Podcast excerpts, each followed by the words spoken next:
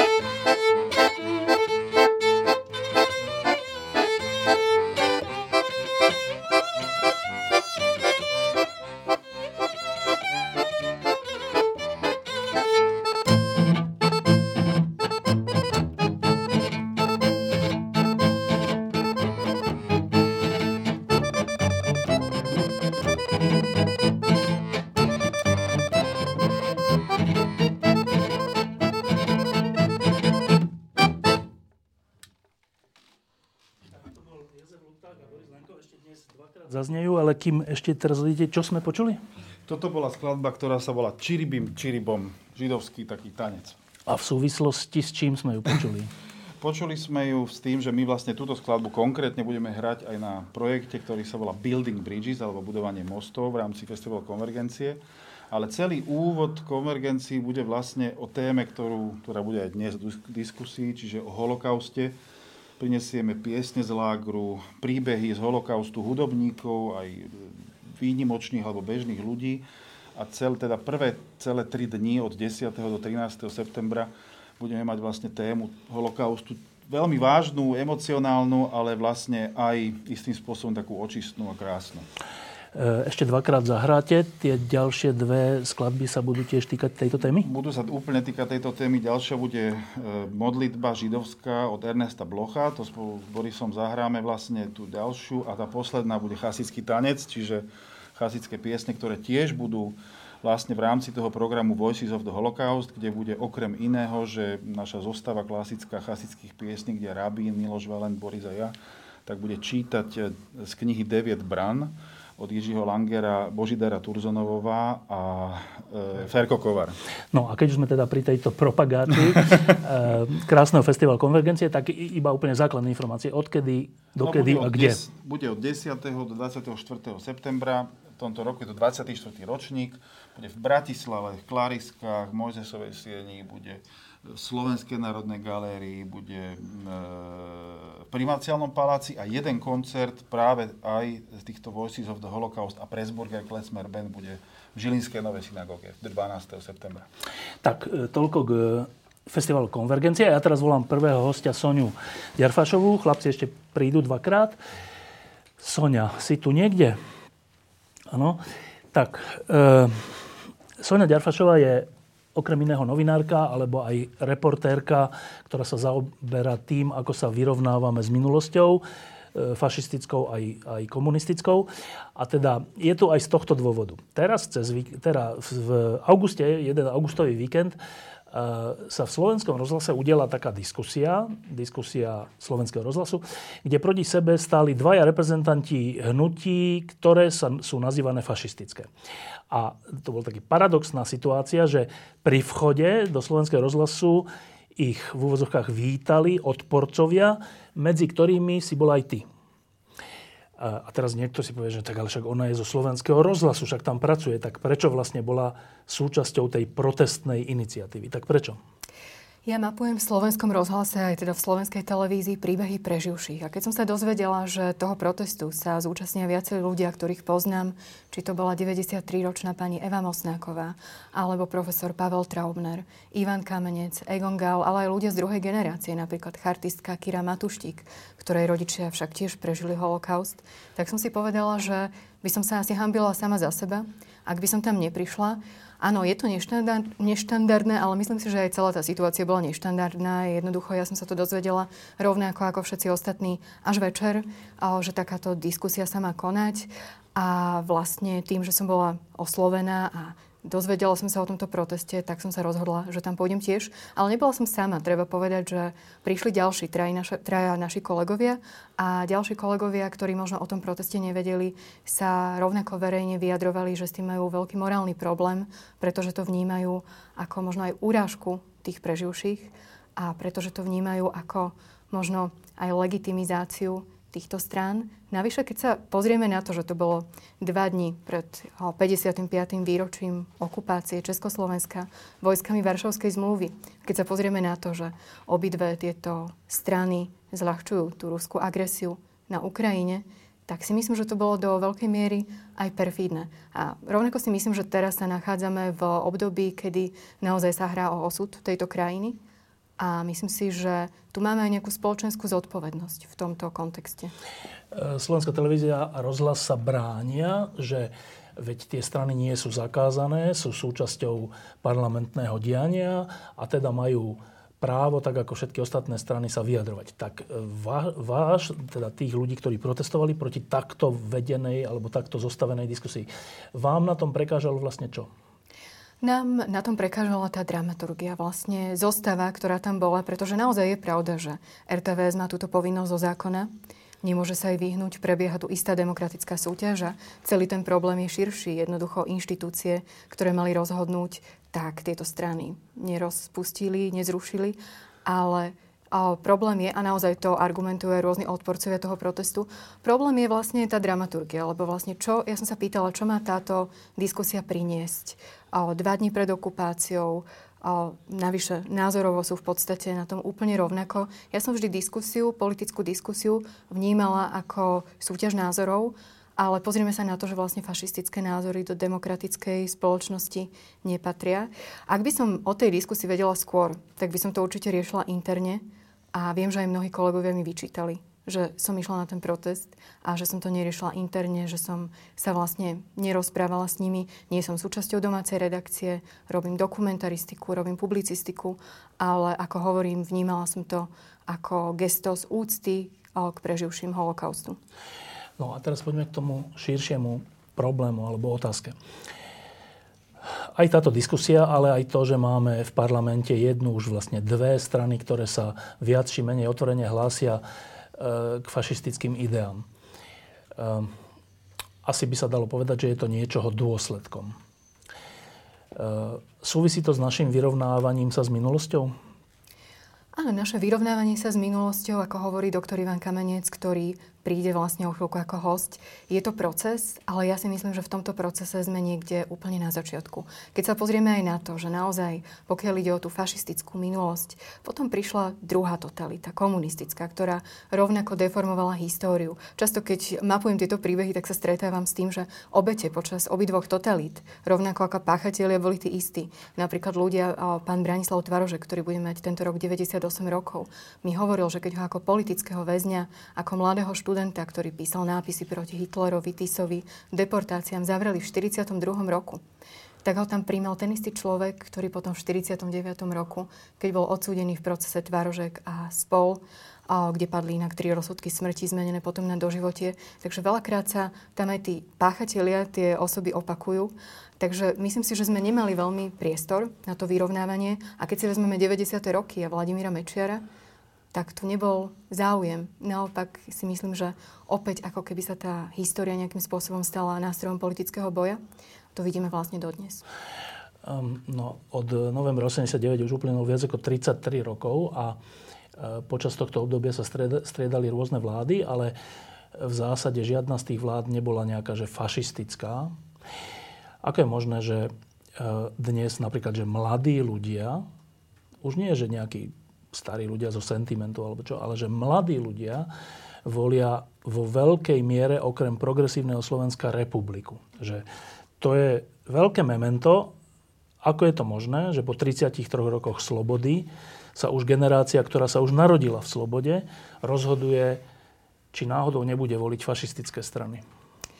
Myslím si, že to celkom dobre vystihol môj kamarát Tomáš Zálešak, politolog, ktorý povedal, že komunistické dedičstvo sa prejavuje vo fašistických metastázach v slobodnej spoločnosti a je to tak, že ak nám zlyhávajú inštitúcie, napríklad ak zlyháva možno školstvo, ak zlyhávajú iné inštitúcie, ktoré by mali fungovať, pretože sme do veľkej miery stále ešte niekde na začiatku toho procesu a mnohí hovoria, že sme demokraciou zakarpatského typu stále, pretože nám tu tieto veci nefungujú, tak sa nemôžeme čudovať, že ľuďom chýba možno aj kritické myslenie, že ja sama, keď si spomeniem vlastne, akým spôsobom bol vyučovaný dejepis, ja som chodila na 8-ročné gymnázium a vlastne dejiny 20. storočia boli vždy na konci.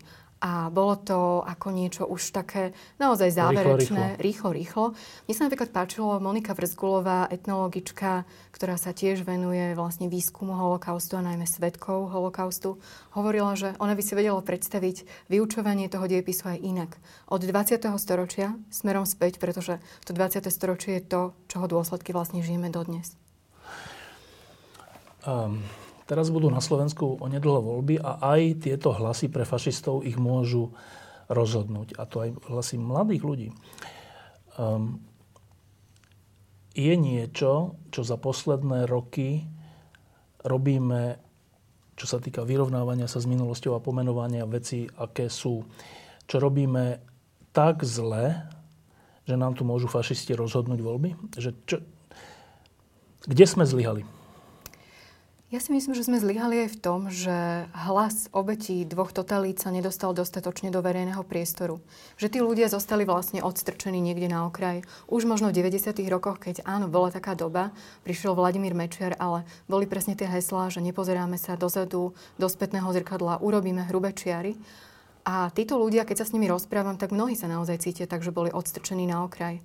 Aj keď vlastne to boli ľudia, ktorí stále ešte chceli pre túto spoločnosť niečo urobiť. Ja napríklad som sa stretla s generálom Imrichom Gablechom, ktorý už nežije, ale požičal mi svoje rukopisy, kde mal na konci napísaný list, kde sa oni ako letci Royal Air Force, ktorí boli 40 rokov zaznávaní, hlásia do služby a písali tam, že chcú ešte niečo urobiť pre túto krajinu.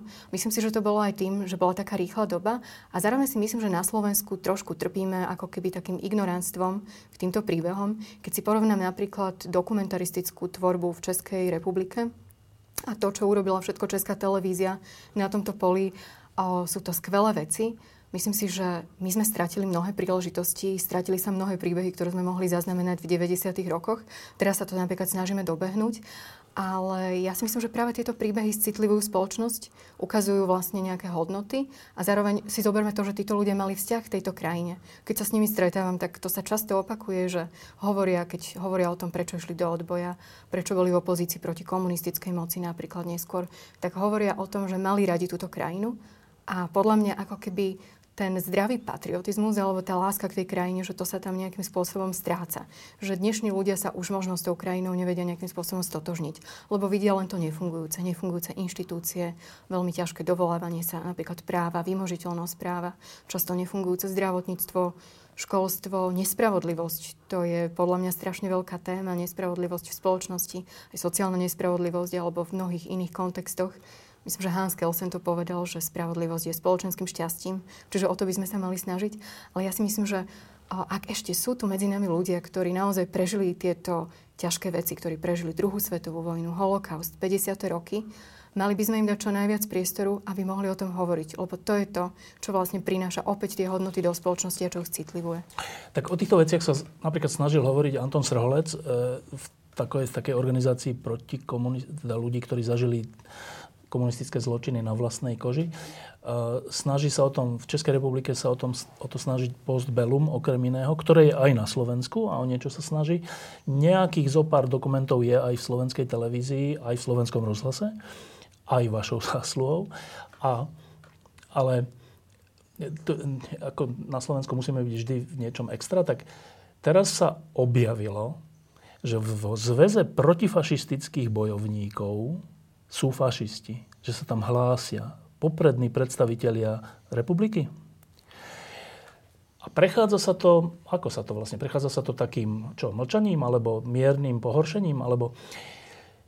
Pričom, čo je to za šialenstvo, že vo zväze protifašistických bojovníkov sú fašisti? Si myslím, že by sme sa celkovo mali pozrieť na to, ako fungujú tieto organizácie, ktoré zastupujú práva obeti totality, pretože ja si myslím, že ich úlohou nie je robiť politiku, ale ich úlohou je urobiť to, čo sa ešte dá pre posledných žijúcich pamätníkov. A otázka je, robia to naozaj tak, ako by mali? Nezlyhávajú v tom? A ja myslím, že nebudem hovoriť hotové odpovede, ale myslím si, že každý si vie na to odpovedať asi sám. Posledná vec, e, ktorá sa týka aj konvergencií tohto festivalu. E, dočítal som sa, že neviem, či bude súčasťou programu, ale že konkrétne vy ste sa rozprávali so židovskými hudobníkmi, e, teda o židovských hudobníkoch, ktorí chceli fašisti vymázať z histórie a teda, že ste sa rozprávali s nejakou pani, dokonca, že nejaká kniha vzniká? Áno, je to vlastne kniha, ktorá už vznikla, volá sa Maličká slzička, napísala ju pani Agata Schindler, ktorá má tiež vlastne toto zapísané vo svojej histórii rodinej a ktorá sa naozaj rozhodla mapovať príbehy týchto ľudí, pretože ona hovorila, že tí nacisti ich chceli zničiť dvakrát.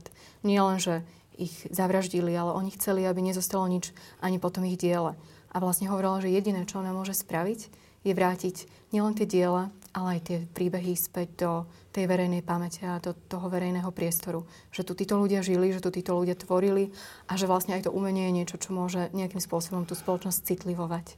Čiže tá kniha sa volá Maličká slzička? Je to tak. A je už možné si ju aj na Slovensku kúpiť? Je možné si ju kúpiť aj na Slovensku a dokonca vlastne tie texty sú preložené aj do angličtiny, takže sa dostanú určite aj k zahraničným čitateľom. A ona bude možno, že aj súčasťou konvergencie, že aj tam si, tam si bude môcť človek kúpiť? Toto presne neviem. Toto presne neviem, ale určite Jozef Lub tak nám to povie. Dobre, tak e, to bol náš prvý host, Sonia Ďarfašová. Teraz nám znova zahrá Jozef a Boris a potom zavoláme troch veľmi dobrých a zaujímavých hostí, s ktorými sa budeme rozprávať tak trocha o tom, o čom sme sa rozprávali aj so Soňou. Takže Jozef a Boris.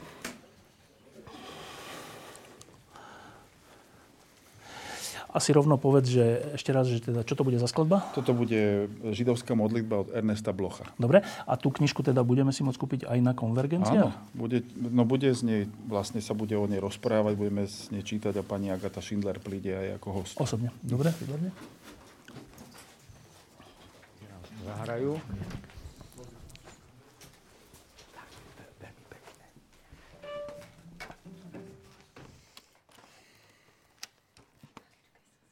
Mm-hmm.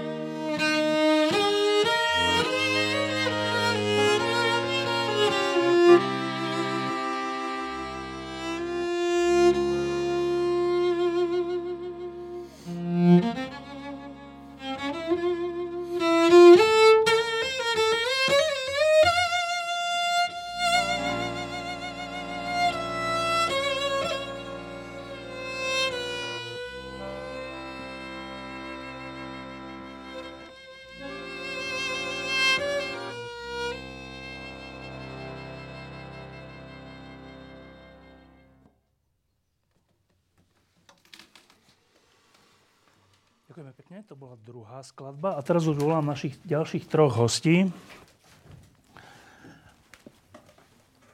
Ivana Kamenca, Daniela Pastričáka a profesora rektora. Mm, keď hovorím profesor rektor, to som sa ne, nepomýlil. Rektor je priezvisko. Tak e, Daniel Pastričák, Ivan Kamenec a pán profesor rektor. Nech sa páči. Rektor. Ivan rektor. Tak. E, poviem vám takúto vec. E, okrem toho, že na Slovensku mladí ľudia veľká časť mladých ľudí váha, že či nemá voliť fašistov, čo je neuveriteľná vec po 30 rokoch, ale je to tak, zo všetkých prieskumov to vyplýva, tak e, tu panuje dosť veľká strata pamäte. Ja keď sa rozprávam s mladými ľuďmi, im napríklad už nič nehovorí ani to, že kto bol Václav Havel. Neviem, zdá sa, nám sa to zdá neuveriteľné, ale to tak je. A už čo potom, aká pamäťová stopa je o tom, o čom my tak suverene hovoríme, že holokaust, e, e, deportácia, tak, tak skúsme na začiatku úplne popísať, že čo tým vlastne hovoríme, čo je za týmito slovami, aby sme nehovorili len o slovách. Tak na Slovensku, na Slovensku tu sa udiali deportácie. Čo tým slovom myslíme, Ivan? No, deportácie to bolo vyvrcholenie jedného procesu. Totiž to holokaust nezačal nakladaním ľudí do dobyčích vagónov, ani nezačal pred bránami vyhľadzovacích táborov a plynových komôr. Holokaust začal vtedy, keď sa vyčlenila, alebo ukázalo sa na jednu skupinu ľudí, ktorá sa označila za nepriateľa. A začalo sa tejto skupine postupne odoberať najprv politické, potom sociálne, hospodárske a nakoniec aj základné občianské a ľudské práva. A to je proces, na začiatku ktorého už ani jeho iniciátori si nemú, nemôžu myslieť, alebo nemusia myslieť, kam to skončí. Ale zodpovednosť je tam. A práve preto aj tie procesy, ktoré sa dejú dnes na Slovensku, a nie len na Slovensku, proste ich nedomýšľame, že keď voľa kto začne vykrikovať, nenávistné heslá proti určitej skupine ľudí. Či je to inak sexuálne orientované Rómovia, alebo Židia, Maďari, Češi, alebo to už v podstate iniciuje jeden proces, o konci ktorého nemusí, nemusí si ten človek, ten iniciátor si to predstaviť. A preto treba podľa mňa už toto na to upozorňovať, lebo často sa celý ten e, proces holokaustu zužuje na deportácie. Ale to bolo len vyvrcholenie a svojím spôsobom zákonité vyvrcholenie toho procesu predchádzajúceho. Keď zoberete, e, ako na Slovensku sa stalo, e, ľuďom židovským zobrali ich majetok. Zamest- nesmieli ich do zamestnania. Boli povyhadzovaní zo škôl. Boli im zobrané obchody a tak ďalej. A naraz sa z toho problému už robilo, to, robilo sa to z ideologických a politických dôvodov, alebo sa to ospravedlňovali.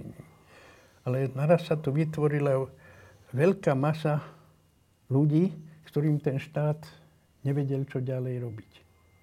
A vtedy prichádza ponuka, opakujem ponuka, nie príkaz zo strany Nemecka. My vám s tým pomôžeme, pošlite nám svojich Židov na územia, ktoré sme im vyčlenili niekde v Polsku.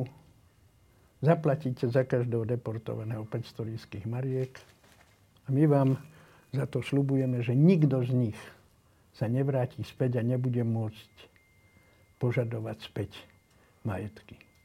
Deportácie boli aj vyvrcholením tej pauperizácie veľkej skupiny 89 tisíc ľudí, ktorí, ktorí tu žili.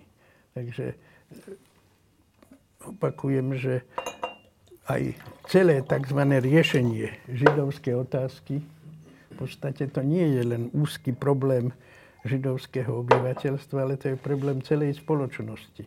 Aby som veľa nerozprával, jedna vec, ktorú stále všade hovorím a neviem, či je to správne, ale myslím, že áno, že riešenie židovskej otázky nebolo len tragédiou obetí. Bolo tragédiou celej spoločnosti. A pokiaľ si to tá spoločnosť neuvedomí, tak potom budú aj tie, na čo sme sa pýtali, že prečo idú boliť ako tieto fašistické strany. Lebo tí ľudia stále myslia aj tí mladí, čo im nakúkajú, ako, alebo nemajú ako dosť ako informácií? informácií, tak potom si hovoria, že to sa týka len tej menšiny. Ale to sa týka vše, celej spoločnosti. No a teraz ešte troška faktograficky, že e, keď sa povie, že deportácie na Slovensku, tak sa to týkalo 70-80 tisíc e, ľudí. No, takto. Tam treba spresniť. Spočiatku sa to týkalo 58 tisíc ľudí. To bola tá prvá etapa deportácií. Keď sa deportovali ľudia, ktorí stratili príjem, majetok a naraz bol z nich sociálny problém. Len čo je na Slovensku, no to, nie je to veľmi chválihodné, Slovensko bolo v tom čase jedinou neokupovanou krajinou. Jedinou neokupovanou nacistami krajinou, ktoré robilo deportácie vlastnými administratívnymi a mocenskými silami. Všade inde deportácie boli počas okupácie. Robili ich Nemci teda? Robili aj domáci, za prispenia aj domácich kolaborovali, lebo ale všade až po okupácii. Vo Francúzsku, v Taliansku, v Maďarsku. A v Maďarsku tie deportácie mali neobyčajne surový, ako všade, ale tam zvlášť surový ako priebeh.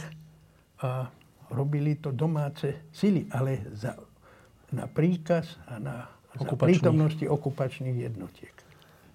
Kdežto u nás nie. A teraz, eh, aby zase mladí ľudia tomu rozumeli, 70 tisíc, 80 tisíc ľudí jedných z nás sa zrazu rozhodlo, teda niekto rozhodol, že nielen nemôžu mať postupne majetok, školu, zamestnanie a neviem čo, oblečenie, ale zrazu sa rozhodlo, že musia odísť dobytčákmi, pričom tam ich niekto zavraždil. Kto to rozhodol? No, jednoznačne vláda, vládne orgány slovenského štátu. Sa to vyhovára, že to bol eh, ako príkaz nacistov. Nacisti dali ponuku. Ale tá zodpovednosť je jednoznačne na slovenských vládnych orgánoch, lebo eh, tie dokumenty jednoznačne o tom hovoria a často sa zabúda, akú zlú a negatívnu úlohu zohrala propaganda, ktorá masírovala obyvateľstvo od 39. roku a tam boli niektoré ako výrazy na adresu Židov neuveriteľné a nehovorili to Nemci. To hovorili tunajší občania, vzdelaní právnici. Jeden ako šéf legislatívneho, legislatívnej rady pri vláde, Jozef Martinka, o tom verejne písal ako diplomovaný, graduovaný právnik, že tak ako nemôžu platiť rovnaké zákony pre ľudozrútov a ostatných, nemôžu platiť ani pre lodí bežných a židov. A toto sa príjmalo ako Berná minca. Okrem toho, a tom sa mi veľmi ťažko hovorí, že vzhľadom na vysokú religiozitu slovenského obyvateľstva sa hovorilo v propagande, ale nie len takej najprimitívnejšej, ale z najvyšších vládnych miest sa hovorilo, že všetko, čo sa robí so slovenskými židmi, je v absolútnom súlade a poriadku s kresťanským učením. A teraz si treba klásť otázku, keď počúva bežný človek veriaci takéto e, vysvetlenie, tak čo si o tom myslí? Ale môžem povedať, že čo si o tom mysleli, to treba zase povedať, že Slovensko so svojimi 2 miliónmi 600 tisíc ľuďmi patrilo, alebo patrí k krajinám, ktoré v tých relatívnych číslach majú najväčší podiel vyznamenaní spravodlivý medzi národmi. Teda tých, ktorí pomáhali. Tých, tých, ktorí pomáhali. A tí vlastne v tom je, to patrí tiež k tomu procesu holokaustu. A tí pomáhali týmto ľuďom nie za peniaze. Aj také prípady boli, ale tie obyčajne skončili tragicky. Keď tí skrývaní nemali už peniaze, tak často ich vydali tí ich bývalí ochrancovia. A, ale väčšina tých ľudí to robila aj z kresťanskej lásky. No a teraz existujú také dobové aj fotografie a asi aj záznamy, že eh, keď boli tie sprievody Židov, ktoré išli na istú smrť do tých eh, vlakov a dobyčákov, tak po okrajoch ulic, aj myslím Bratislavy, boli také špaliere ľudí, ktoré sa z toho tešili. No a teraz nadviažem na to, čo povedal Ivan Kamenec, že v tom čase veľmi religiózne Slovensko, eh, že čo je to za jav? Že my dnes, keď, keď je že jeden únos prezidentovho syna jedného človeka, tak to spôsobí úplne že veľké otrasy. Keď je zabitý Robert Remiáš, tak to spôsobí veľké otrasy. Keď bol zabitý novinár so snubenicou, tak to spôsobilo veľké otrasy. A že vtedy že 70-80 tisíc ľudí, susedov, kamarátov, spolužiakov zrazu zmizli. A nie, že to spôsobilo otrasy, ale že to spôsobovalo, že radosť. Dano. No ja si myslím, že hrozivé na tom je to, že to spojenie fašistických postojov s religiozitou alebo s kresťanstvom, to nebolo len vtedy, ale to je prítomné teraz. No však Kotleba nosí krížik, neviem, či Uhrik tiež nemá nejaký. A je to žiaľ, ja si myslím, že najtemnejšie, to najťažšie na, na, na tom, čo sa na Slovensku stalo, ehm, je postava kňaza prezidenta Tisa, ktorý proste hlásal naozaj falošnú, prekrútenú teológiu. Známy jeho výrok. A to malo obrovský vplyv. Keď povedal, že pýtajú sa nás, že či to, čo robíme so židovským živlom, či to je rabovka je prikázané Bohom milovať budeš seba samého? Je. A že milovať, a že slova, keď miluje sa, sám seba, tak sa potrebuje zbaviť svojich škodcov. Je to láska? Je. A to, že židovský živel je škodca slovenského národa, to netreba nikomu vysvetľovať. No proste, keby, keď slovo antikrist niečo znamená, čiže prevrátenie Krista, tak ja by som si dovolil povedať, že Tiso pôsobil v roli toho antikrista. Krista, ktorý dokonca hovoril, že máme milovať nepriateľov, tak on si z toho trojitého prikázania lásky milovať Boha, svojho blížneho a seba samého, vybral seba samého a nakoniec toho urobil nacionalistickú nenávisť. Ale myslím, že to, čo je na tom najhoršie, je, že vždy na to, aby sa stalo niečo také strašné, ako bol holokaust, alebo ako to, čo teraz sledujeme akože na Ukrajine, aby sa to vôbec mohlo stať, tak najprv musí fungovať reč. Slova. Slova, ktoré sa dostanú do srdca a, a tie slova musia mať špecifickú hodnotu a to sú slova, ktoré dehumanizujú nejakú skupinu ľudí. To znamená, že ich vysunú mimo sféry ľudskosti. Toto už nie sú ľudia, to sú podľudia, to sú proste uh, tak napríklad, to, ja si myslím, že veľmi podobný proces prebiehal aj v Rusku, v tej ideológii toho Ilína a Dugina, tiež je tam vlastne hrozným spôsobom spojený vlastne ten prvok pravoslávia ako jediného pravého kresťanstva. A ten Dugin písal dlhé proste pojednania o dehumanizovanom západnom človeku, pred ktorým sa treba brániť. A, a myslím si, že to, čo vlastne aj tá Tisová propaganda, alebo tá Tisová zbožnosť, alebo ten typ akože náboženstva, ktoré bolo fašistickým kresťanstvom vlastne, spôsobovalo je, že dehum, dehumanizovalo židovského človeka hlavne, ale potom boli tam aj Romovia alebo homosexuáli. A,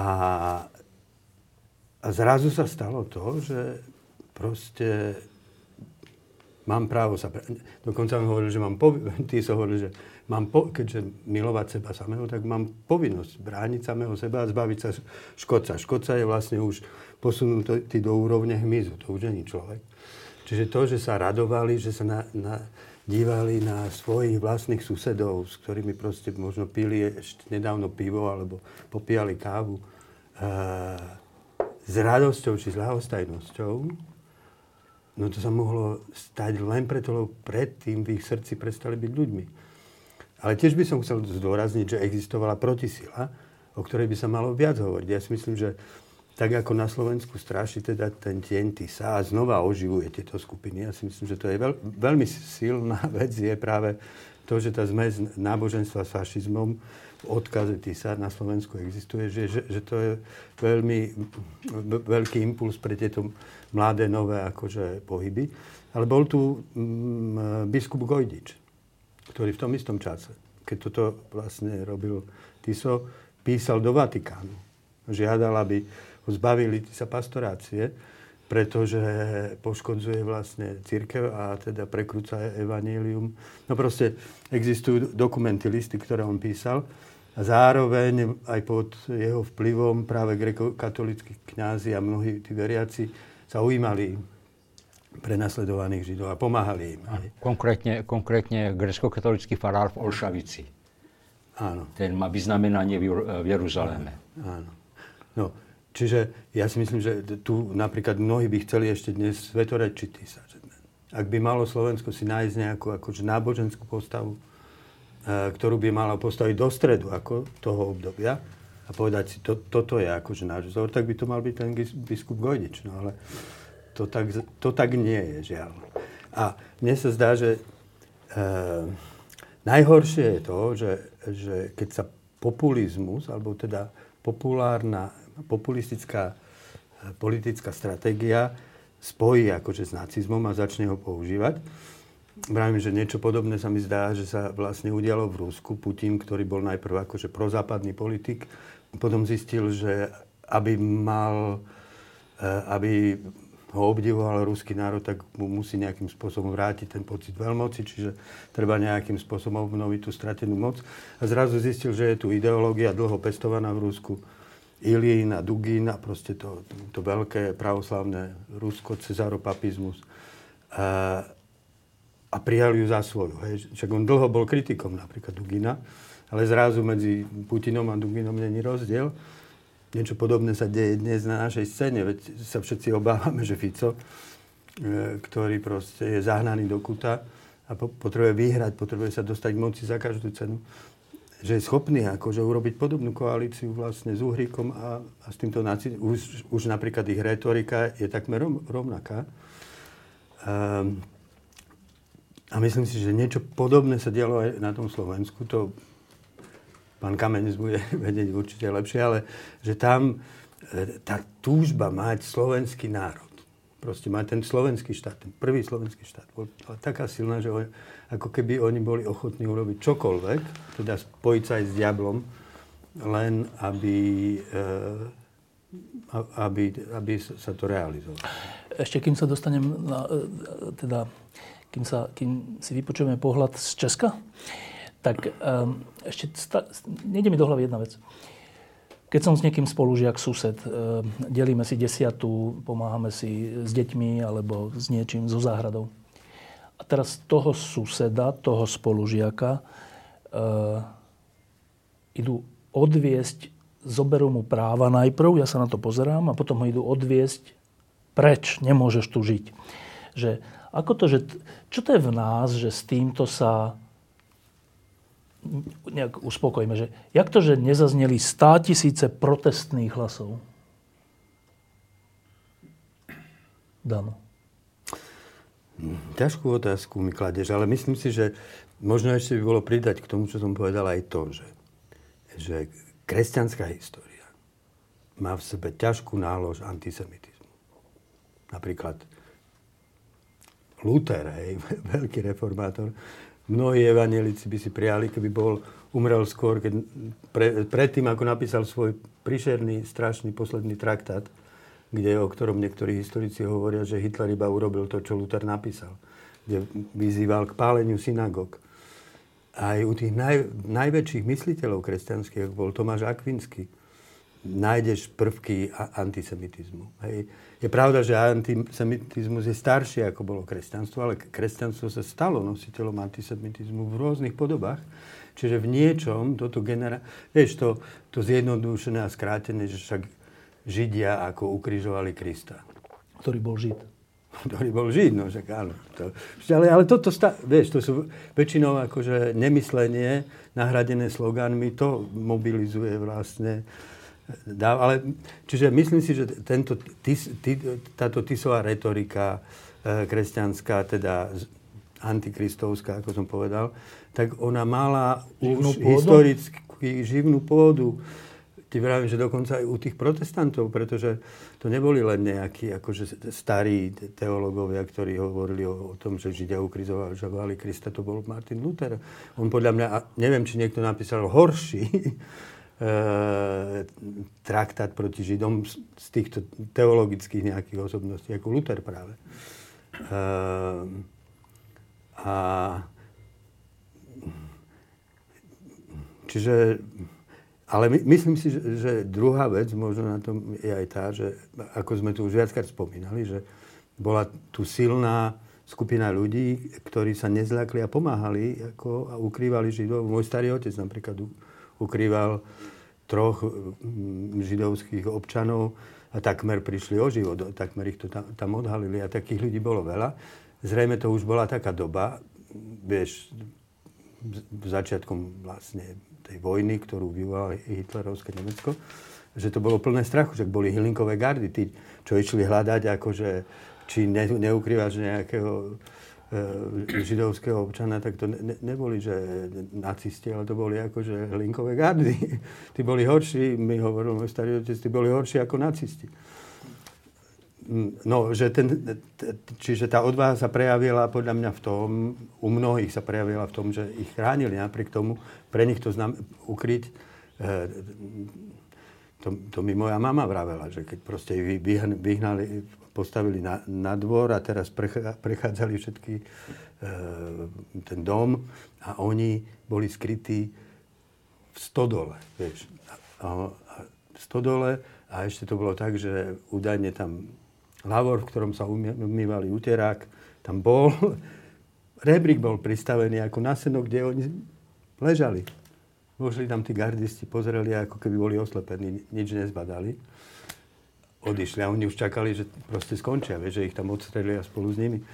Že starý otec vtedy padol na kolena a sa modlil, ďakoval Bohu, že to takto dopadlo. A takýchto príbehov bolo veľa, čiže tam bola asi tá odvaha, tam bolo to, to vzopretie sa. Ano? Ešte k tomuto, tej otázke, prečo sa neprotestovalo. S tým, že ten režim bol veľmi rafinovaný v tom. On v prvom, a to sa aj teraz to u nás je, majetok. U nás je ra, vždy ako určitá tendencia volá komu volá čo zobrať a slúbiť ostatným, že keď im zoberieme, budeme sa mať dobre. To už nie je u nás tradícia. Najprv sa bralo Židom, po vojne Maďarom a Nemcom, len preto, že boli Židia, potom preto, že boli Nemci a Maďari, potom po 48. sa bralo. Fabrikantom, ako, ale aj obyčajným krúč, krajčírom a to neboli žiadni boháči a preto to právne vedomie spoločnosti išlo veľmi dole. Potom aj tá, to veľko to zbojstvo v rámci tejto privatizácie to s tou spoločnosťou nič neurobilo. S tým, že záležalo aj od výchovy rodine. Ja v rámci tej metódy orálnej histórie poznám jeden prípad. Bol dom, kde bývali dve rodiny, židovská a nežidovská. Mali približne rovnakých chlapcov. 8, vyrastali 8, 9, 10 ročne naraz. Ten židovský chlapec sa objavil na dvore s hviezdou a hovorí tomu kresťanskému chlapcovi, vidíš, ja som kapitán, ty ma musíš teraz poslúchať. a ten utekal domov a prosil mamu, aby aj jemu dala hviezdu, aj prípadne dve, lebo by bol vyšší. vyšší. No a skončilo to tým, ja som rozprával s tým človekom, kto bol vtedy ten chlapec, ten kresťanský. No a hovoril, naraz som videl, že toho Jura odvádzajú preč. Nevedel som si to vysvetliť. Prečo? Pýtal som sa rodičov, tým mi hovorili, však oni sa hadám vrátia. A ďalšia vec ešte, arizácia. Arizácia bola silný proces, ale arizovalo relatívne málo ľudí. Tých arizačných prevodov bolo asi 2500, väčšinou bolo likvidácia. Ale čo tých ľudí priviedlo, aby sa začali nepriamo báť návratu Židov, bolo to, že keď zobrali Židom majetok, sa robili verejné dražby. A na verejných dražbách kupovali ľudia, skutočne aj chudobní ľudia, veci, ktoré by si ináč nemohli dovoliť. Lebo Židia si mohli zobrať so sebou 50-kilovú batožinu, ale nemohli zobrať, čo ja viem, skriňu alebo kredenc z kuchyne. Alebo koberec.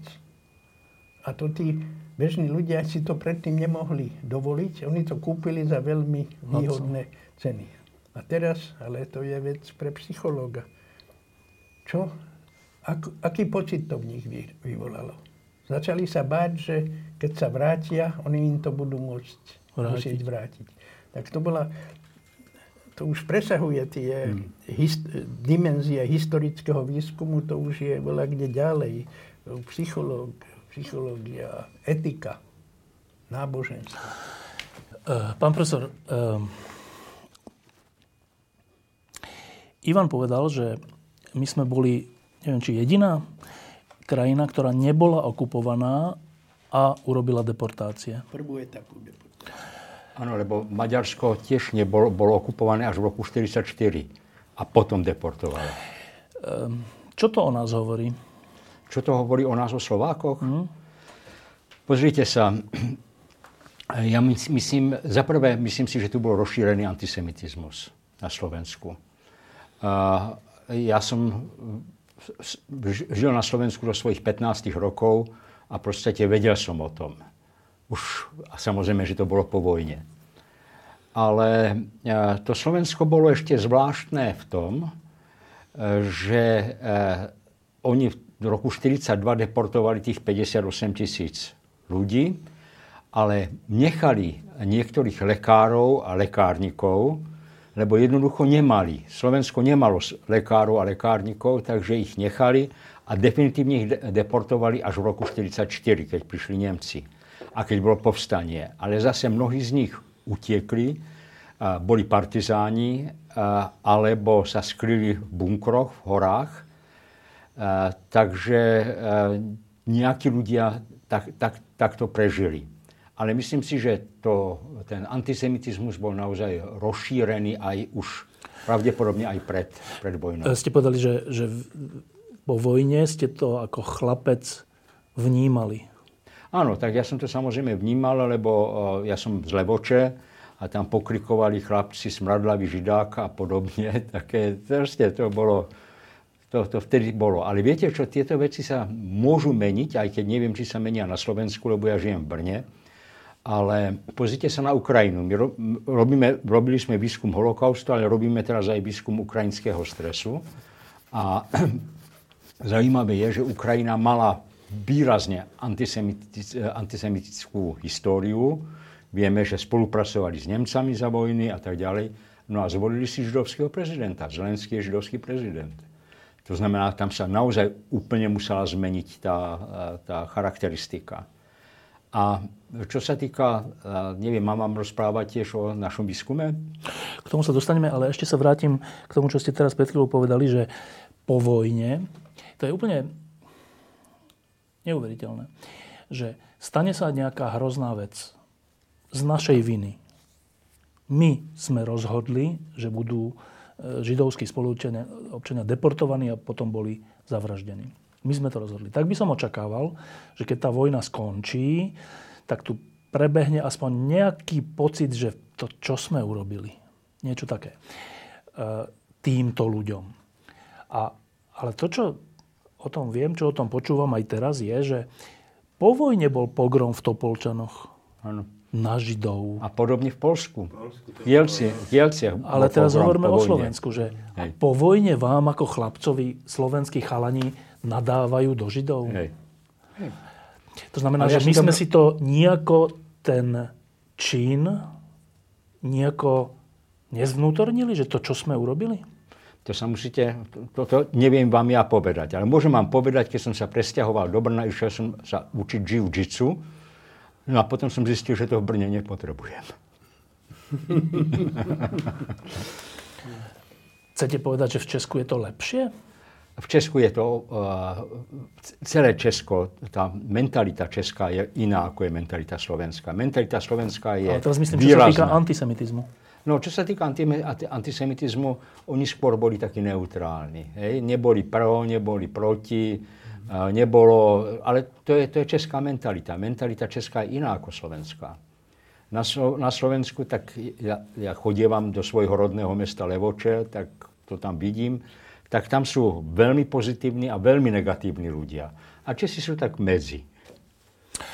Um, okrem iného sa venujete tomu, čo, čo, čomu sa hovorí trauma, keď niekto niečo hrozné zažije, že ako sa to prejavuje. Dočítal som sa, že sa to podľa vašich výskumov prejavuje do v ďalších, do tretej generácie Áno. tých postihnutých ľudí traumou. E, teda to sa teda, predpokladám, týka ľudí, ktorí zažili holokaust.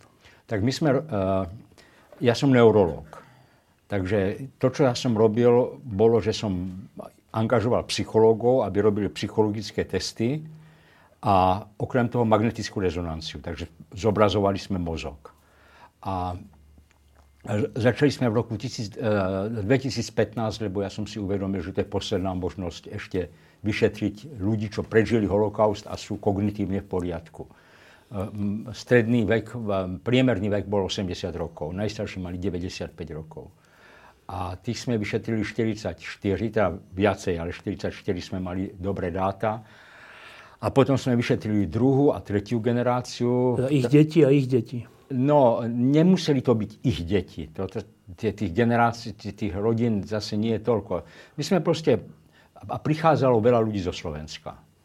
Takže my sme vyšetrovali aj Čechov, aj Slovákov a v druhej generácii 86, v tretej generácii 88, plus kontrolná skupina. Celkom sme vyšetrili 378 ľudí. A teraz teda aj Ukrajincov. No ale vtedy sme vyšetrili tých 378 ľudí a videli sme, že 70 až 75 rokov po vojne u tých, čo prežili holokaust, sú výrazné zmeny v mozgu a to v mozgu, ktorý súvisí so stresom a že sú vystresovaní. I teraz, aj keď to na nich nie je vidieť. Ale súčasne tam bola tzv.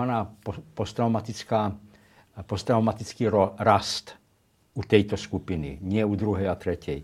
A to preto, že to boli tí ľudia, čo prežili 70 až 75 rokov. Lebo hneď po vojne, keď eh, sa ľudia vracali, čo prežili koncentrák, alebo vracali sa z hôr, eh, tak naraz zistili, že rodiny sú povraždené. Bolo tam veľa suicídov, veľa, veľa seb- sebavrážd a podobne.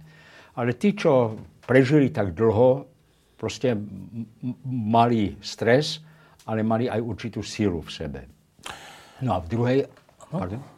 No v druhej a tretej generácii, tam treba, napríklad v tretej generácii to bolo často, že len jeden prarodič bol, prežil holokaust, alebo bolo to rôzne namiešané, ale všade sme tam videli zmeny v psychológii oproti kontrolnej skupine, zase v strese.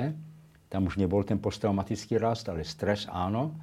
A videli sme zmeny v eh, magnetickej rezonancii. Nie teda v štruktúrach, ako v prvej generácii, ale v konektivite. To znamená v prepojení tých stresových oblastí.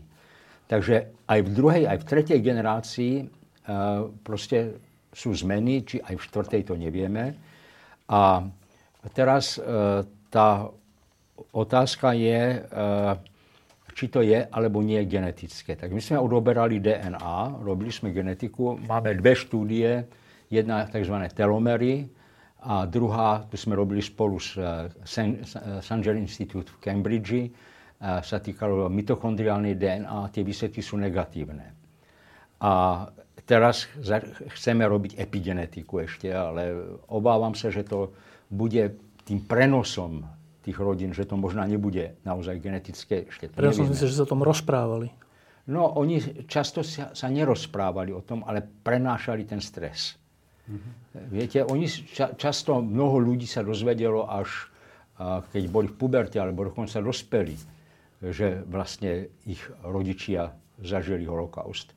Oni, mnoho ľudí, nie, nie všetci samozrejme, mnoho ľudí to vedelo, ale mnoho ľuďom to ľudia nepovedali. Čiže vy hovoríte, že ľudia, ktorí zažili holokaust, tak majú tej situácie traumu, ktorá vedia až zmenám na mozgu. Áno. Ale aj tí ľudia, ktorí nezažili holokaust, Áno a dokonca sa ani so svojimi rodičmi o tom nerozprávali, čiže Áno. ani nevedeli, že no, rodičia... potom sa to dozvedeli, inak by neprišli k nám na Áno, ale že tie zmeny stresové e, sa dokonca prenášajú nonverbálne, že, že to proste cítia z tých rodičov. Mám pocit, že to za prvé cítia, za druhé, že tí rodičia sú veľmi, veľmi sa starajú o tie deti. Hej? Majú o nich strach, lebo majú strach o všetko takže na tých rodičov, tí rodičia sa chovajú trošku inak ako tá kontrolná skupina. Ale to je len moja hypotéza. To nie je niečo, čo by som mohol dokázať. No a to je zaujímavá vec v tej našej dnešnej, o dnešnom Slovensku diskusii, že my tu veselo pripustíme, aby v parlamente bola fašistická strana. A vlastne si na to zvykáme. Ešte predtým, keď prvýkrát vyhral Kotleba v Bystrici, či kde, tak to bolo také halo. Teraz je to také, že počítame, že tá, dobrý bolo, keby nemali 8%, ale iba 6%. Alebo niečo také. A pritom, to, čo hovorí pán profesor, je, ja sa troška si to uvedomme, že čo to spôsobuje v hlavách druhej, tretej, štvrtej generácie ľudí, ktorí prežili holokaust, sú tu medzi nami, keď my sa takto voľne o tom rozprávame, že fašisti budú mať 6%, možno 8%, že keď to poviem úplne škaredo, že Veď to môže spôsobovať zmeny v mozgu dnešných mladých ľudí. Ja by som do toho možno ešte vyniesol ďalšiu perspektívu, že okrem tejto skupiny, hej, ktorí si vlastne pre, prenášajú bolesť to, tých udalostí holokaustu. Keď sa pozrieme na dejiny Slovenska, to niekto vystí, že napísal, že e, gardista s komunistom si podávajú ruky. Existujú proste zdokumentovateľné akože rodinné histórie, kde je proste generáciu za generáciou tí ľudia zrazu z, pra- z krajnej pravice sa stali krajnou, krajnou ľavicou a vždycky vlastne patrili k tej elite. skupine, ktorá ťažila hej, z tej situácii, či už priamo v elite alebo v okraji tej elity. Zároveň tu bola tretia skupina, a to je pozoruhodné, a to v Čechách takisto, že koľký ľudia, ktorí boli zavretí, pretože sa búrili proti e, fašizmu. Potom boli zavretí aj kvôli tomu, že, že sa za odpor voči komunizmu. A znova to boli, akože, myslím, že to, to, čo povedal pán Kamenec, že o, o tom, že tu zohráva možno veľmi dôležitú úlohu rola rodiny. Že to, to, čo vlastne sa v tej rodine prenáša, tak ako sa ten gardista, komunista prenáša v akomsi základnom postoji, ktoré sa tu dieťa učí, ako zaujať voči životu, že teda vždy tu budú tí naši ľudia a je dobré, aby sme boli s nimi a proste a sa tam vlastne prenáša aj to, že potom tí ostatní sú vylúčení alebo nejaká skupina je vylúčená alebo prenasledovaná a potom sú tu tí, ktorí sú nejakým spôsobom odporcovia toho režimu a stávajú sa proti. A v niečom mám pocit, že keď sa pozrieme na 33-ročnú históriu našej demokracie, tak tu vidíme tých 30 ľudí, ktorí proste nepochopiteľné, pre mňa absolútne nepochopiteľné, že dnes po všetkom, čo vieme o tom, čo konala e, vlastne tá vláda Roberta Fica, hlavne v tom poslednom období, na tie prepojenia s mafiou, že po smrti, akože vražde Jána a Martiny, však teraz bol ten dokument, keď som si to pozeral, ja som si vravil, že žasne. Ja naozaj nechápem, ako môže tento človek zvrátiť tú situáciu, takže ma, proste ide vyhrať voľby. Ale keď sa pozrieš späť, to bolo s Mečiarom, a mám, za, mám pocit, že toto sa tu deje. Že, že sú tu vlastne ako keby tu tie tie skupiny, ktoré vlastne percentuálne a nešťastie vlastne tých ľudí, ktorí nejakým spôsobom to myslia vážne s ľudskou dôstojnosťou, s právami, s demokraciou, je, že to je tá druhá časť, ktorá je väčšine rozhadaná. Väčšine rozdrobená na proste skupiny, kde každý musí byť najmudrejší. Kdežto tá, tá akože tradičná slovenská víťazná strana, tá sa vie dohodnúť, lebo väčšinou zdieľajú nejaké spoločné záujmy a hlavne spoločné maslo na hlave. Hej. A, a presne to, že keď sa začne hovoriť o Tisovi, o, o proste deportáciách, o arizácii, no za tým sú rodinné histórie. Keď sa začne hovoriť proste o komunistických represiách, o výhodách tých synkov komunistických, to sú rodiny, ktoré dnes žijú tu, majú svojich potomkov.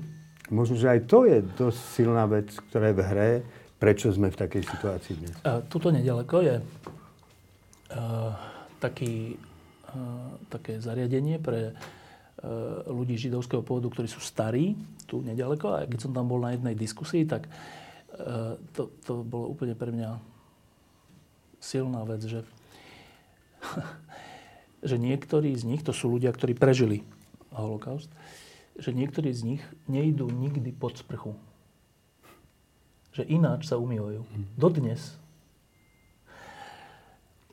Lebo im to niečo pripomína. A keď hovoríte o tých, o tých prenesených traumách, tak trocha rozmýšľam, ešte predtým, než sa dostaneme k riešeniu, že trocha rozmýšľam, že to, že si tu veselo volíme fašistickú stranu a inú fašistickú stranu a tie rozprávajú medzi sebou v slovenskom rozhlase o tom, ako by teda zmenili Slovensko, že, že v tej, tej dnešnej mladej generácii, ďalšej generácii ľudí, ktorí, teda potomkov tých, ktorí zažili e, holokaust, že nevyvoláva to niečo podobné v nich, ako, ako v tých najstarších ľuďoch pohľad na sprchu, že neprevinujeme sa my proti novej a novej generácii židovských spoluobčanov tým, ako tu s fašizmom nakladáme? Pozrite sa, ja bývam v Brne, takže ja nemám túto skúsenosť z, zo Slovenska. Chodievam do Levoča, ale Levoča vyzerá úplne inak ako stredné Slovensko. Ale že nevyplýva z tých vašich výskumov to, že... Tak poviem vám jednu story. Jednej je to známa slovenská spisovateľka, asi nemôžem povedať jej meno, lebo neviem, či by s tým súhlasila, ale tak tá prišla k nám na výskum a napísala aj knihu o tom a jej bol veľmi známy katolický farár Dillinger, ktorý bol písal do gardistov a, a do, do časopisu Gardista, do novín Gardista a bol... Dilong. Dillinger. Ja? Dilong. Dilong, hej, Dilong. Dobre? Dilong, hej. A, Katolická moderná. No a, a keď začali tie veľké deportácie v 44. ten zbytok Židov, tak on prišiel za Tisom a povedal mu, že aby vytiahol jednu mladú ženu z deportácií, lebo je s ním gravidná. A naozaj, a to je stará mama tej známej slovenskej spisovateľky. Takže de, diali sa aj takéto veci. Ale to samozrejme boli úplné výnimky. To bolo, lebo on bol veľmi významný farár. A... Ale ja sa to preto pýtam, lebo my si možno, to, že my si možno ani neuvedomujeme, že ako hlboko e, sa dotýkame alebo zraňujeme mladých ľudí z tých, z tých generácií bývalých tým, že si tu kľudne zvolíme fašistov, že čo to s nimi robí, akú traumu, čo, aké zmeny v mozgu, vieš? Dan, vieš? Zraňujeme ich, ale pozri, že toto sa odohráva v čase, keď v mene denacifikácie Putin vyvražďuje Ukrajinu. Rozumieš? To je, a to sú vlastne to je iný národ, nie židovský, označený. Ako podnárod. Ako no? podnárod, ako dehumanizovaná nejaká masa, ktorú proste treba... E, a dokonca je to v záujme práva, svetového mieru a všetkého vyhľadiť tento národ z mapy. Vieš, že, že ja si myslím, že áno, že ohrození sú týmto určite všetci obyvateľia židovského pôvodu, ale my sme všetci tým ohrození to, že sa to deje, to, je, to my všetci by sme sa mali bať. Lebo keď sa tu zajtra akože e, pro, proste vráti k moci Fico spolu povedzme s, s, tým, s podporou tohto Uhrika, ktorý má zálúzk na, na silové rezorty. Na silové rezorty. Proste chce mať pod kontrolou ministerstvo vnútra, tak my sa môžeme, veď to sa v histórii deje, my sa môžeme v priebehu pár mesiacov zmeniť na, na istý typ totalitného štátu a my všetci, my všetci budeme v postavení tých, ktorých budú riešiť. No. Nejakým spôsobom. My budeme tí cudzí. My budeme, všetci tí, ktorí sa nahlas vyjadrujú, ktorí teraz vopred volajú, že to je zlé, že sa rútime proste v ústretí zlu, svojím spôsobom katastrofe, keď to vezmeme v tom geopolitickom meradle, že, že my sa vrháme týmto procesom do náručia Putinovho veľkého Ruska a, a, Orbána, ktorá, ktorý čaká na to, kedy si vezme späť svoje veľké Maďarsko. Však toto všetko je v hre dnes.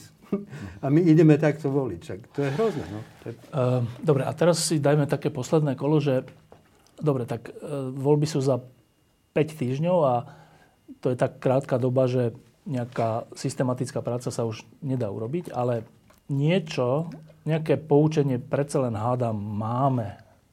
Hádam sme schopní niečoho, že neopakovať aspoň to najhroznejšie, čo sme urobili. Tak Ivan, uh, v akom stave je z tohto hľadiska dnešné Slovensko, že e, robíme vôbec niečo preto, aby sa holokaust nezopakoval? Myslím, že robíme len holokaust v tej podobe, ako bol, sa podľa mňa nezopakuje. Lebo aj všetky tieto fašistické strany sú o mnoho sofistikovanejšie v týchto svojich metódach, plánoch. Vyjadrenia. Ako, boli predtým. A možno zase my, ostatní, si hovoríme tak, ako boli Židia v 30. rokoch v Nemecku, ako boli na začiatku vojny na Slovensku a inde, si hovorili predsa, no je to zlé, ale nemôže to vyústiť do katastrofy. To bola zase určitá naivita a najmä treba u nemeckých židov, ktorí boli germanizovaní. Skutočne u nás sa židia obviňovali, že Hungari maďarizujú, v Čechách tiež, že germanizujú. A ešte jedna vec k tému antisemitizmu. Antisemitizmus bol vždy už pred kresťanstvom, v stredoveku mal rôzne podoby, ale ostaneme v moderných dejinách, mal pri najmenšom tri tieto pramene, náboženský, nacionálny a sociálny, sociálno-hospodársky. A antisemitizmus je aj teraz aj v tých najdemokratickejších krajinách. Ja len rozoznávam, kedy antisemitizmus sa stáva životu nebezpečným. Kedy, keď je povýšený na oficiálnu štátnu politiku, ideológiu a propagandu. Vtedy. To sa stalo v Nemecku v 33., na Slovensku 38 39 a v iných e, krajinách tiež. Takže aj v súčasnosti, čo treba robiť, no keby sme to veď, teda našli nejaký liek, tak asi sme kandidáti na Nobelovú cenu. Treba v prvom rade poznávať. Ja nemám veľmi ako v oblúbe to, e, ten termín vyrovnávať sa. Vyrovnávať sa, ale čo to je? To je, myslím, také všeobecné. Poznávať a často, ja teraz si trošku hovorím polievku ako historik, často sa hovorí, že historici sú za to aj zodpovední, aj na školách, dejepis, že nech sa učí viac o tom, ale poznávanie antisemitizmu a vôbec xenofóbie, to nie je predsa len otázka učenia sa dejepisu. To je otázka občianskej výchovy, etickej výchovy, náboženskej výchovy. Konec koncov literárnej výchovy, lebo možno, že pre toho žiaka, čo má 10-15 rokov, viac povie príbeh. príbeh ako nejaké fakty, že vtedy, bolo, vtedy bola arizácia, to treba vysvetliť, koľko bolo arizovaných. To, to ide podľa mňa mimo neho. Ja už teraz som zvek, keď som chodil a ešte občas idem na tie prednášky pre mladých ľudí, možno, že je to trošku také demagogické, ale ja im poviem, predstavte si, že vám by zobrali teraz počítače, mobilné telefóny. Nesmeli by ste ísť na fotbal, nesmeli by ste ísť do kina, nesmeli by ste ísť na diskotéku. Skúste sa vžiť do pocitov vašich rovesníkov spred 50 alebo 70 rokov.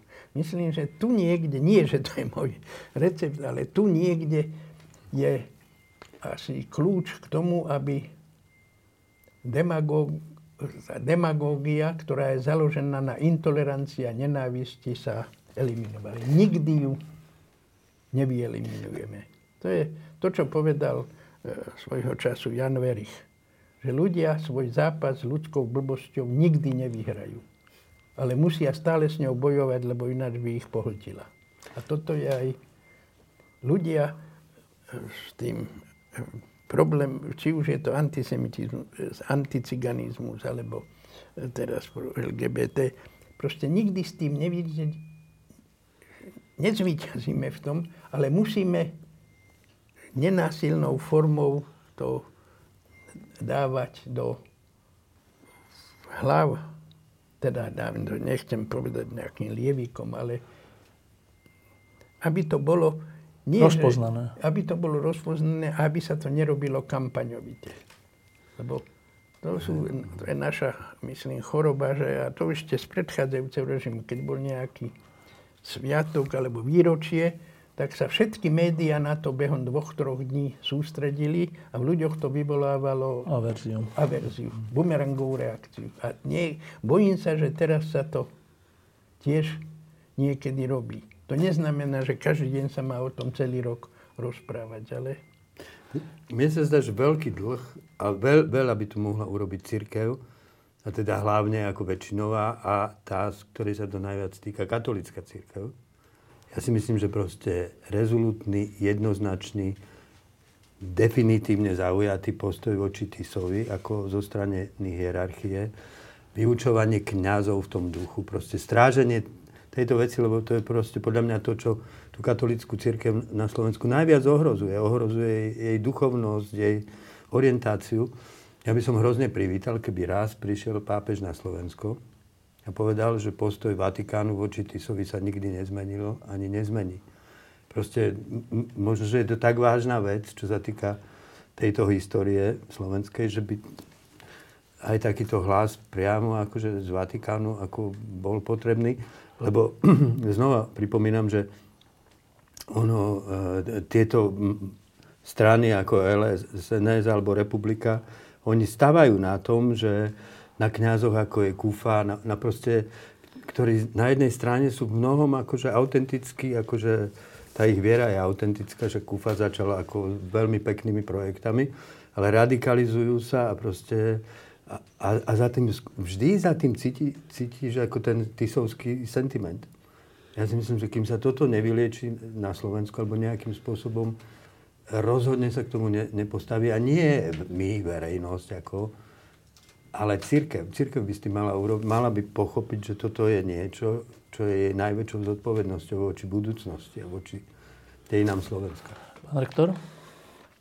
Čo ja si o tom myslím? Čo by sme mali robiť? Čo by ste mali robiť? Ja si myslím si, že by ste mali mať e, veľmi e, dôkladné poučenie už pre deti v školách, kde by proste tieto veci, o ktorých tu nás sa teraz bavíme, boli tým deťom e, da, da, e, vysvetlené. vysvetlené. Myslím si, že by to všetci mali vedieť. Tak ja, keď som chodil v Levoči do školy, tak o tom vôbec nebola žiadna reč vtedy. Nič sa o tom nerozprávalo, hej, boli, ale to bol komunistický režim. A my sme, takže ja si myslím, že je to vec, vec výuky, ale je to teraz tiež otázka toho, aká veľká časť Slovákov to takto vidí. Lebo to, že sú takto volení fašisti, ukazuje, že, značná, že určitá časť Slovákov je proste fašistická. A to je samozrejme niečo, čo napríklad v Čechách je to iné. Tam samozrejme je tiež jedna, sú pravicové strany, ale e, napríklad e, na rozdiel od Slovenska v Čechách po tom, čo e, bol zavraždený Heidrich, tak zastrelili veľkú väčšinu opo- oponentov. Takže vlastne v Čechách bola veľká zmena. Na Slovensku tá zmena nebola až tak veľká. Potom v 44. áno ale predtým to nebolo ta, tak silné. No a takže ja, ja si myslím si, že je to na, naozaj vec e, toho, aby, aby sa tá informácia, tá pravdivá informácia, aby sa dostávala už deťom, mladým dospelým, lebo to, že ja, čo ja počujem e, na východnom Slovensku, takže vlastne to je hlavne na strednom Slovensku, e, to profašistické to. E, takže ja, ich, ja to stredné Slovensko veľmi nepoznám. Ale to, to ukazuje, že je tam akási mentalita, alebo niečo, čo sa proste dáva z generácie na generáciu medzi ľuďmi. Myslím si, že to by sa malo proste naozaj asi by tá, tá škola to, to, to mala zmeniť. Ale ja neviem, ako to teraz vyzerá na Slovensku so, škola, so školou. Ivan? No, ja by som trošku polemizoval s tým, že, tí, že nie všetci, čo volili alebo budú voliť, či už eh, Uhríka, mm. Uhríkovú stranu alebo, sú, alebo Kotlebovú sú fašisti. To je veľmi ako oni sú... Mnohí, na, oni si nemyslia, že sú fašisti, pretože... Tí voliči. Tí, tí voliči ne... si myslia, že tie strany nie sú fašistické, ano, že to len tak škaredo o nich hovoria. Ani nevedia, čo je fašizmus. Stále si myslím, že tam treba postupovať s tým, veľmi historici sa s tým stretávajú výnimky. To je jeden ako to, čo si Tiso okolo neho buduje kult, že koľko dal výnimiek. Niekedy sú to absurdné čísla, že dal 30 alebo 40 tisíc výnimiek. S tým tých, tých výnimiek bolo eh, asi tisíc alebo 1200 a chránil, približne tá výnimka chránila ešte rodinu, teda bolo ich okolo 5000. Ale aj keby ich koľko bolo, aj keby 100 alebo koľko, treba sa opýtať, pred kým chra... prečo dával ako najvyšší predstaviteľ štátu výnimku? Pred kým chránil tých výnimkárov? Kto ich ohrozoval? Kto ich, kto ich posielal e, teda preč zo škôl? Z toho, to, je jedna vec. A druhá vec, opýtať sa, o čo boli lepší tí, čo dostali výnimky od tých, čo nedostali. No tam bol veľký rozdiel v tom, že to boli napríklad lekári. Dobre, ale ja teraz a nehovorím Slovensko o nemalo lekárov. Áno, ja nehovorím o profesii. Ano, hovorím o ľudské. O... Dobre, ale ľudia, tí, tie výnimky, čo boli do, do roku 1944, hmm. boli napríklad lekári a lekárnici. Dobre, to boli výnimky. Ano. Tak to mám, profesor. To boli výnimky, ktoré dávali jednotlivé ministerstva. Ty so dával výnimky z kódexu, z židovského mm-hmm. kódexu, ktorý, čo ja viem, keď dostal vlak do výnimku, tak nemusel nosiť hviezdu, alebo jeho dieťa mohlo chodiť do školy. Ale obyčajne dostávali výnimky, to bolo zdvojené, že najprv dostali výnimku, že mohol ostať zamestnaný vo firme alebo v ordinácii a okrem toho ešte dostal aj výnimku od prezidenta, že nemusel znášať všetky dôsledky protižidovských nariadení ľudského charakteru, občianského. E, ešte, ešte vlastne tá, ja mám to, že táto črta vlastne, keď sa človek na to pozrie, tak je ešte hro, hrôzo strašnejšie. Že z toho vyhovárame, že? Hej, že tak dám zákony, na základe ktoré proste deportujem ľudí, tých ľudí, ešte sa hrám a vytešujem z tej moci, že ale sa môžem zahrať za to, toho dobrodinca a tu tomu udelím, to je hro. No. To je, a to robili, však to robili aj nacisti priamo, hej, že tých koncentrákoch tiež privilegovali jedných. A... No ale nacisti vraždili prakticky všetkých. Ja. Niektorí prežili, ale... Hmm. No hlavne prežili tí, čo mohli pracovať, pretože ich brali do pracovných ja. táborov. E, posledná otázka je e, takáto. E, keď sa robia takéto diskusie, alebo všelijaké výzvy, alebo nejaké demonstrácie, alebo niečo, čo sa týka fašizmu, stop fašizmu alebo antisemitizmu, tak občas môže vznikať taký pocit, že tak je to dobré, že sa to robí, je to dobré, ale veď to, by sa už nemo- to sa už nemôže aj tak zopakovať. No a posledná otázka je, ty si to Dano trocha naznačil v súvislosti s tou Ukrajinou, že to, o čom sme sa tu teraz rozprávali a to, o čom tu Joško s Borisom hrali, um, je len taká povinná jazda, alebo je to hlboká realita, ktorú nikdy nevieme, či sa znovu vráti. Dano. Ja si myslím, že my vidíme, že sa vracia. Ona sa už vrátila. to, čo sa deje na Ukrajine, je porovnateľné hrôzou a rozsahom aj tou, to, čo robí Putin. Ja si myslím, že Putin si nezadáva, ja, ja ho vidím na rovnakej rovine s Hitlerom. Akože my sme svedkami toho, že sa to deje a sme v šoku, lebo sme si naozaj mysleli, ja som si myslel, predtým, ako vypukla tá vojna, presne to, že to sa už nemôže nikdy zopakovať. Taká naivná predstava, že ľudstvo sa nejak morálne vyvíja. To je asi naivná predstava. My stále byť človekom znamená čeliť stále tej podstatnej základnej ľudskej dileme medzi dobrom a zlom, ktoré sa dejú už v mojej hlave, dejú sa v spoločnosti a proste... A, čiže... A myslím si, že pamätať si, Vieš, že, človek sa v istom zmysle stáva človekom civilizovaným, duchovným človekom práve vďaka pamätaniu a pravdivému pamätaniu. Vieš, že to je hlavná nosná myš, idea, ktorá vytvorila židovský národ. Pamätaj Izrael. Vieš, že oni si proste pripomínali akože kľúčový príbeh vyslobodenia. Pripomínali si to ako niečo existenciálne dôležité. A sú veci, ktoré si musíme zapamätať, aby sme zostali ľuďmi. Holokaust je jednoznačne patrí k tak šokujúcej skúsenosti ľudstva, že, že, tie na, Nemecko patrilo k najcivilizovanejšiemu národu hej, z hľadiska našej západnej civilizácie a, a táto civilizácia mohla takto zlyhať, že vytvorila demonickú podobu zla, ktoré história predtým až v takejto podobe nepoznala. No tak to je niečo, čo si potrebujeme zapamätať. A ja si myslím, že všetci tí popierači, to, že sa, že sa znova a znova zjavujú nejakí popierači toho holokaustu, to je proste, po, podľa mňa, e, holokaust nás stavia pred pravdu, že v sebe ako ľudia nesieme potenciálne Hrozné veci. Hrozné veci. Sme schopní urobiť strašné veci. My štyria, čo tu sedíme, takisto. A že, Asi nie. A že proti tomu, že proti tomu v sebe mus, sa musíme postaviť.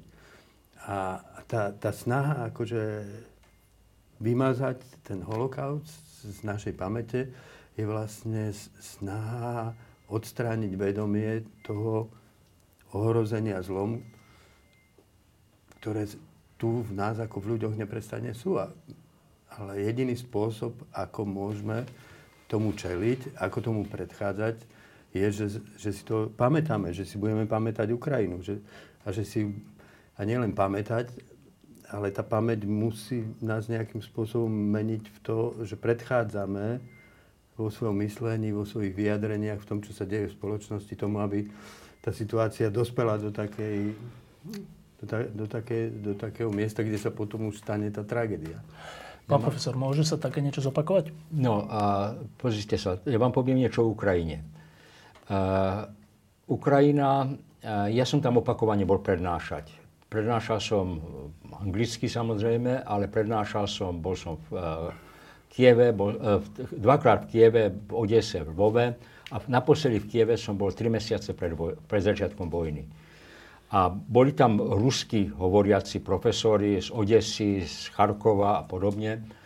A keď tá vojna začala, tak boli všetci rusky. Hoci boli rusky hovoriaci. A mňa to veľmi prekvapilo, lebo som si hovoril, tak ako oni vlastne budú reagovať. Reagovali takto. A teraz sme robili výskum Ukrajiniek, čo utiekli k nám z tých oblastí, kde proste bola vojna. A my vidíme veľké zmeny zase na magnetickej rezonancii, vidíme zmeny v mozku a psychológii sme, e, sme zamestnali dve psychologičky ukrajinské a sú tam veľké zmeny, hoci na nich to na prvý, prvý pohľad není vidieť. Oni sú, sú e, často elegantné mladé dámy, ale sú všetky vystresované. Takže si myslím, že to je naozaj niečo ťažké, ťažké a myslím si, že, e, že tá Putinová expanzia je vlastne e, ruská história. Takto vyzerala ruská história vždy. Vždy, vždy to expandovalo. A, a takže uh, myslím si, že je tam súvislosti s tým covidom, takže oni vlastne nemali dosta- Rus, Rusi nemali dostatok informácií o tom, že tí Ukrajinci budú naozaj sa brániť. A tiež e, Biden ponúkol Zelenskému, aby hneď emigroval, ale Zelenský ostal a proste bojuje. Takže si myslím si, že tá, že tá situácia sa mení a Ukrajina sa zmenila a myslím si, že by bolo dobre, keby sa Slovensko tiež zmenilo. Ivan, môže sa takáto hrôza, ktorej si aj ty bol súčasťou, zopakovať? No, ja dúfam, že nie a nie v tej podobe. Ako, lebo tie hrozy sa opakujú v podstate z histórie sa nikdy nikto nepoučil. To je síce, to sa často ako opakuje. Že by sme sa mali anti, poučiť? Antická poučka, história je z magistra Víte, ale kolega Lipták, žiaľ, nežije povedal, že z histórie je jedno jediné poučenie, že sa z nej nepoučíme. A s tým poučili sme sa však, ja som čítal Hayes, ten americký ako, myslím, autor, ktorý napísal knihu o povojnových udalostiach v Európe. To sú strašné veci, čo sa diali vtedy. Presne tá nenávisť len... To, holokaust bol tým špecifický, že bol totálny. Že, že Turci vraždili Arménov na ich území, tam, kde prišli. Ale nevraždili ich už už doma, alebo inde. A tá priemyselnosť toho je... To, kdežto židovský holokaust bol, bol totálny. Proste to bola nejaká chiméra. A o, vyvraždili 6 miliónov ľudí. Áno. S tým, že a boli by ďalej vraždili, no. Ani z tohto sa nepoučíme? Prosím? Ani z tohto sa nepoučíme? No, tvrdíme, tvrdíme, že sa poučíme, ale čo? Proste vždy sú tie partikulárne záujmy jednotlivých nacionálnych, lebo teraz to vidno v Maďarsku, lebo im je dôležitejšie, aby mali maďarskí občania na Ukrajine nejaké lepšie národnostné práva. Možno, že niektorom Ukrajina urobila chyby ako z hľadiska tej národnostnej politiky, ale to, že je ako, že tam sa deje zločin proti ľuďom, to sa ako... Na to sa zabuduje. Ja, ja som v tomto trošku skeptik o tom poučení, ale dúfam teda, že v tej podobe, ako sa to robilo teda ako to prebiehalo. Keby sa to malo opakovať, tak skončí to ešte veľkou, väčšou katastrofou.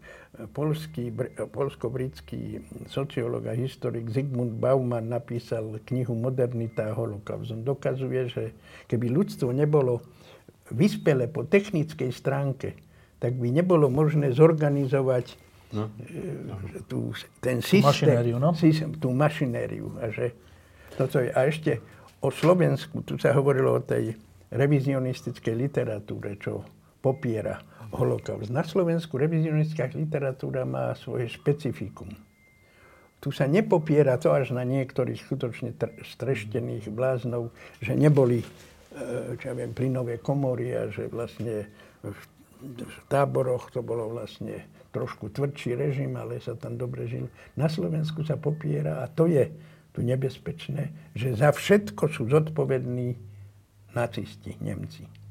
A slovenský, slovenské politické elity Uhrali to najlepšie, áno, čo sa dá. uhrali to najlepšie a oni vlastne to nechceli, ale s tým, že, že ja už tým končím, lebo som trošku odišiel, že poslaním podľa mňa histórie nie je dávať poučky, ale dávať otázky. A znepokojovať spoločnosť, aby ľudia nie im povedať takto a takto to bolo, ale pýtať sa, prečo tak bolo. Zamyslite sa nad tým, čo robili vaši otcovia, vaši dedovia. Čo robili na, na tej tvojej otázke je najväčší problém v tom množnom čísle. Že poučíme sa, koho to označuje. Pretože tá množina je vždy problematická. Ja môžem za seba povedať, že sa poučím. Môžem povedať, že som urobil všetko preto, aby som poučil svoje deti. Ale ako ak toto môže povedať napríklad za spoločnosť, eh, kde sa proste dejú, tie najroz, sú najrozmanitejšie záujmové skupiny a najhoršie je to, že tak ako sa preberá moc a vyvíja sa politická situácia, tak sa často v úvodzovkách menia dejiny. V Rusku napríklad od Borisa Jelcina, kde sa priznalo proste e, okupácia e, v 68. ako agresívny čin. Mnohé veci sa vtedy popriznávalo. Chvíľu aj za Putina to tak bolo ale dnes je napríklad stalinizmus reinterpretovaný ako najúspešnejšie obdobie ruských dejín. Znova je to všetko naopak. Mám kamaráta, ktorý proste, ktorého priateľ bol riaditeľom projektu na Sibíri, kde mali vytvoriť akože také pamiatkové múzeum vlastne ruskej totality e, tých gulagov a teraz po, podľa to, čo, toho, čo som počul, on od toho odstúpil, lebo sa úplne zmenil cieľ. Už nie žiadny, žiadne múzeum totality. Ja, ja si myslím, samozrejme nemôžem to dokázať, ale myslím si, že v podstate mentalita jednotných národov vychádza z histórie tých národov. Keď sa pozrieme na Orbána a pozrieme sa na Hortyho, tak majú určité spoločné veci. Keď sa, ja som žil vo Francúzsku, tá mentalita samozrejme bola iná, aj keď som im dobre rozumel, ako bola mentalita napríklad naša. Ale myslím si, že k veľkej zmene došlo aspoň čiastočne v Nemecku, po tom, čo tú vojnu prehrali a milióny ľudí neprežili tú vojnu, ich myslím, Nemcov. Takže si myslím, že tam tie zmeny, zmeny sú. Ale obecne si myslím, že je to naša história a Putin vychádza z histórie, ktorá začala v 14. storočí, keď vyhnali Mongolcov a expandovali, expandovali, expandovali. Aj v Nemecku to bolo, alebo je tá denacifikácia no. skutočne, ale zase ako je to možno, že teraz rastie ADF? No, sú tam aj. No, no ale rastie. No, čo môžem povedať úplne na záver asi, je, že keďže máme pred voľbami, tak Ivan Kamenec tu povedal takú zaujímavú vec, že že poslaním histórie možno nie je dávať priame a rýchle odpovede, ale znepokojovať ľudia, dávať im otázky. Napríklad povedal, že, že otázka, že čo sme to tu my vlastne urobili počas holokaustu. Tak otázka pre dnešok. Pre mladých ľudí, ktorí zvažujú voliť republiku alebo Kotlebovcov. Je, zvážte, čo svojou voľbou robíte, k čomu sa hlásite a čo spôsobujete ľuďom, dokonca v mozgoch, ktorí boli tým fašizmom a nami za holokaustu postihnutí. Pán profesor rektor, Ivan Kamenec a Daniel Pastečák, ďakujem, že ste prišli. A teraz ešte zaznie posledná skladba. Jozef Lupták a Boris Lenko prídu. Bude to e, skladba, ktorá nám pripomenie, že sa blíži alebo že prebieha festival Konvergencie. E, Joško povie, aká to je skladba a ešte prosím ťa na záver znova zopakuj pozvánku, kde to ľudia budú môcť počuť a vidieť. No tak e, táto posledná skladba bude Chasický tanec. Vlastne je to skladba, ktorú robíme spolu s Rabínom Bratislavským a ešte s Milošom Valentom, dneska v takejto oklieštenej zostave a bude to práve 13. septembra, ale festival celý bude od 10. do 24. septembra v Bratislave a jeden koncert v Žiline 12. septembra. Ďakujem pekne. Ďakujeme. Ja teraz nevidím, lebo som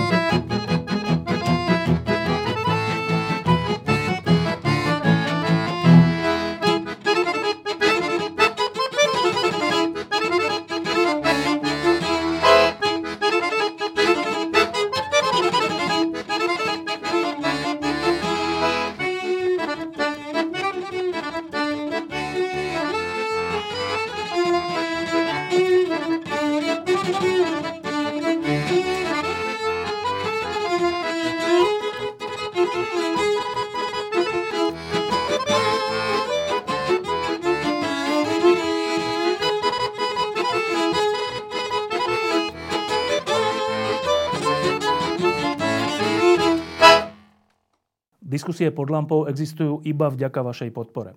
Ak považujete program pod lampou za zmysluplný, pomôže nám už 1 euro za diskusiu. Vopred vám veľmi ďakujeme.